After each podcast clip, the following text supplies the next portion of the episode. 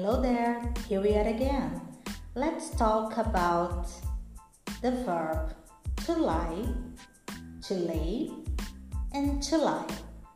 A little bit confused? Not at all. So here we go. To lie, that the past means lay, means to recline, rest, be down. It is often followed by down. It is an intransitive verb, so it has no object. It can also mean to be situated. For example, Brazil lies in South America.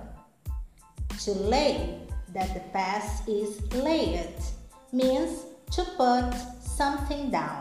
It is a transitive verb, so it always has an object. I always lay the keys on that table. To lay can also mean to produce eggs. Birds lay eggs.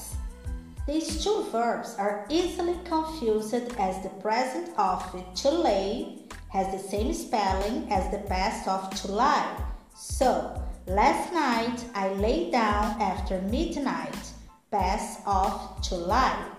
I always lay my books here, present of to lay. Please note that there is another verb, to lie, past, lied which means to say something that is not true. Washington never lied. He never told a lie. Did you get the idea? Let's give some more example. My sister often helps mother to lay the plates on the table. Okay, lay on the table. If you don't feel well, go and lie down on that sofa for a while. You got the point? Our farm lies in a pleasant valley near Porto Alegre. The chickens on our farm lay an egg a day. Grandmother's cat is lying in the sun near the window. I was tired last night. I lay down and very soon I was asleep. I don't believe a word he said. I think he lied to us. Austria lies in Central Europe.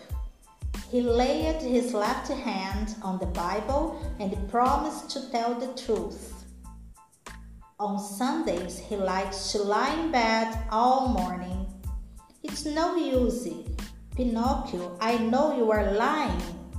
So, did you get the point?